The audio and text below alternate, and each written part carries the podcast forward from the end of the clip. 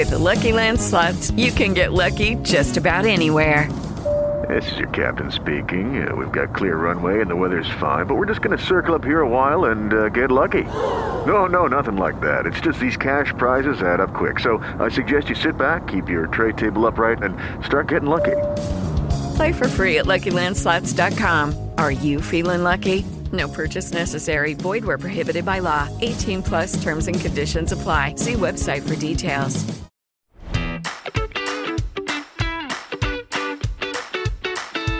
Buongiorno e benvenuti a tutti su Rassegnata Stampa, il podcast che ogni mattina vi porta le notizie della giornata senza filtri. Qui facciamo incavolare tutti. Oggi è mercoledì 29 novembre e dobbiamo parlare della sconfitta di Roma per Expo 2030, poi di come è andato il Black Friday in America, numeri da record, di un piccolissimo conflitto di interessi degli Emirati Arabi e dell'ultima battaglia di Elon Musk, questa volta contro la Svezia. Bando alle ciance, ciancio alle bande, io sono Max, incominciamo subito. Benvenuti all'inferno anche oggi. Expo 2030. L'Italia è stata sconfitta sonoramente dall'Arabia Saudita. I voti parlano chiaro, Riyadh ha preso 119 voti, Busan della Corea del Sud 29 e Roma è giunta terza con soli 17 voti che porta pure male. È una vera e propria umiliazione. I nostri concorrenti si sono presentati alla votazione di ieri con mascotte, pupazzi gonfiabili, testimonial eccellenti come Ronaldo per Riyadh e la nota banda di K-pop BTS per Busan Busan e lobbisti sauditi che davano strattoni ai delegati votanti in profonda difficoltà. Per contesto, noi ci siamo presentati con Roberto Gualtieri. Cosa è andato male, ospiti a parte? Come dicono quelli bravi, follow the money baby, segui il denaro. A quanto si apprende, l'Arabia Saudita ha stanziato 190 milioni per finanziare la sua candidatura, 160 sono i milioni spesi dalla Corea del Sud e 30 quelli dell'Italia. Poco prima dell'esito della votazione, la Premier Meloni ha forse messo le mani avanti e ha dichiarato Roma è la città che era lì molto prima di Expo e rimarrà dopo l'Expo. Se andiamo avanti di questo passo Roma ci sarà sempre, per carità, ma inizio a dubitare che sarà governata dagli italiani. Detto ciò, possiamo ampiamente consolarci con un'altra notizia. L'Europa ha finalmente dato il via libera alla quarta rata del PNRR per il nostro paese. Parliamo di quasi 17 miliardi di euro con 28 obiettivi raggiunti. Siamo il primo paese in Europa a cui è stato dato l'ok alla quarta rata. Cruciale è stato l'intervento sul mercato dell'energia del Consiglio dei Ministri di inizio settimana, in cui il governo ha confermato il termine del mercato regolamentato di gas e luce per l'anno prossimo. Salvini già sta protestando. Dimenticandosi di far parte di questo esecutivo, anche il PD vorrebbe una proroga, anche i Dem smemorelli dimenticano di aver appoggiato la misura quando erano al governo con Draghi, ma tant'è, questa del PNRR è comunque una bella notizia.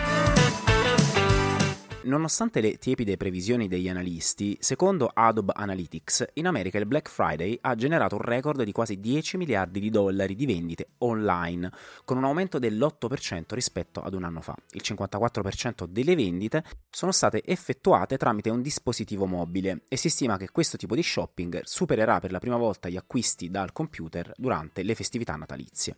Gli americani si rivolgono peraltro più che mai al buy now pay later per aumentare il budget per lo shopping shopping. L'uso di questa forma di pagamento che consente agli acquirenti di distribuire l'acquisto in più rate è aumentato del 47% rispetto ad un anno fa. E non è finita qui. Adobe Analytics ha stimato un record di 12 miliardi di dollari anche per le vendite del Cyber Monday, un aumento del 5% rispetto all'anno scorso. È la più grande giornata di shopping online della storia degli Stati Uniti. A guadagnarci da questa ondata di consumismo sfrenato è ovviamente Amazon, che già ha superato UPS nel volume di pacchi nel 2022 e FedEx nel 2020 ed il divario è destinato ad ampliarsi nel corso dell'anno 2023, secondo il Wall Street Journal. Prima del Black Friday e del Cyber Monday, infatti Amazon aveva già consegnato 5 miliardi di pacchi solo negli Stati Uniti. Sicuramente tutto questo farà benissimo ad Amazon, ma non tanto all'ambiente, che in teoria è il protagonista dell'agenda internazionale di questa settimana e anche della prossima storia di oggi. Secondo la BBC, Sultan al-Jaber sarebbe intenzionato a stringere nuovi accordi commerciali su petrolio e gas durante gli incontri sul clima e la transizione ecologica della COP28, il vertice annuale delle Nazioni Unite che inizierà a Dubai domani e di cui Jaber è il presidente. Ora, il suo ruolo è da sempre stato alquanto controverso perché l'uomo rimane a capo dell'Abu Dhabi National Oil Co., una compagnia che è tra i maggiori produttori di petrolio al mondo. Lo scoop della BBC offre una conferma a chi affermava che la sua nomina sarebbe stata in conflitto di interessi e in generale l'aver affidato la COP28 agli Emirati Arabi Uniti. I documenti segreti ritrovati dall'emittente inglese includono oltre 150 pagine di briefing ed incontri tenuti da Al-Jaber tra luglio ed ottobre. I documenti a cui si fa riferimento nell'articolo della BBC sono imprecisi, ha detto un portavoce di Al-Jaber, che ha aggiunto estremamente deludente vedere utilizzare documenti non verificati nei reportage della stampa britannica. Si prevede che oltre 70.000 persone parteciperanno alla COP28 di Dubai, che peraltro avviene in un anno particolare, quello in cui abbiamo registrato il picco di caldo più elevato di sempre. Malgrado questo, un accordo diplomatico tra le nazioni per prevenire la catastrofe ambientale, almeno questo dicono alcuni, sarà più difficile poiché i paesi devono affrontare inflazione e le instabilità geopolitiche comprese le guerre in Ucraina e in Israele. Diciamocelo chiaramente, questi summit servono a ben poco, che siano gli Emirati Arabi Uniti ad ospitarli o meno. Siamo ancora in attesa dei 130 miliardi di dollari destinati alla transizione ecologica promessi dalle aziende alla COP26 di Glasgow due anni fa. Peraltro a Dubai quest'anno i due paesi più inquinanti al mondo, Cina e Stati Uniti, manco porteranno i loro leader, ma la buona notizia è che invece ci sarà Papa Francesco, meglio così, serviva proprio un miracolo. Ma se è vero che noi occidentali malpensanti avevamo riposto poca fiducia negli Emirati Arabi come promotori della transizione ecologica, direi che i beniamini della nostra cultura non è che facciano proprio di meglio potranno magari aiutare a venirsi incontro quei dolcetti svedesi dai nomi impronunciabili che si vendono da Ikea. Di che cosa parlo? Tesla lunedì passato ha intentato una causa contro l'agenzia dei trasporti svedese dopo che gli impiegati delle poste hanno iniziato a bloccare la consegna delle targhe delle auto dell'azienda. Considerate che in Svezia Tesla ha consegnato 9.000 auto nel 2022 e la sua Model Y è l'auto più venduta nel paese quest'anno. Cosa è successo? Gli impiegati delle poste svedesi hanno bloccato la consegna delle targhe in segno di solidarietà con i lavoratori di Tesla che da settimane sono in sciopero in quel paese. I sindacati svedesi hanno esercitato pressioni su Musk a causa causa del suo rifiuto di firmare finora un accordo di contrattazione collettiva con i dipendenti della sua divisione servizi, compresi tecnici e meccanici che riparano e mantengono le auto dei clienti. Tesla sostiene che il governo svedese ha un obbligo costituzionale di fornire targhe di immatricolazione proprietaria di veicoli.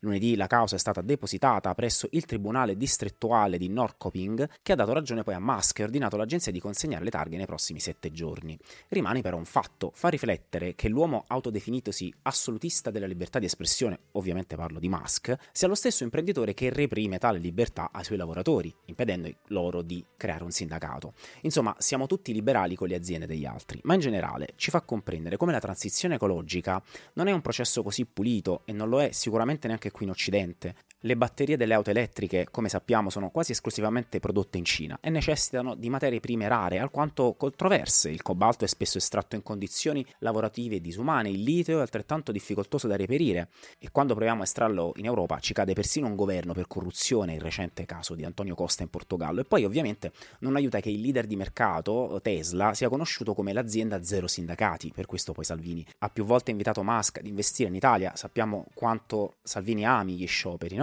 Comunque direi che le contraddizioni sul tema tra Occidente ed Oriente non finiranno presto. Bene, anche per oggi le notizie dal pianeta Terra sono terminate. Se volete ci sentiamo domattina. Mi raccomando, iscrivetevi, mettete like e commentate. Fate quello che vi pare. Buona vita a tutti.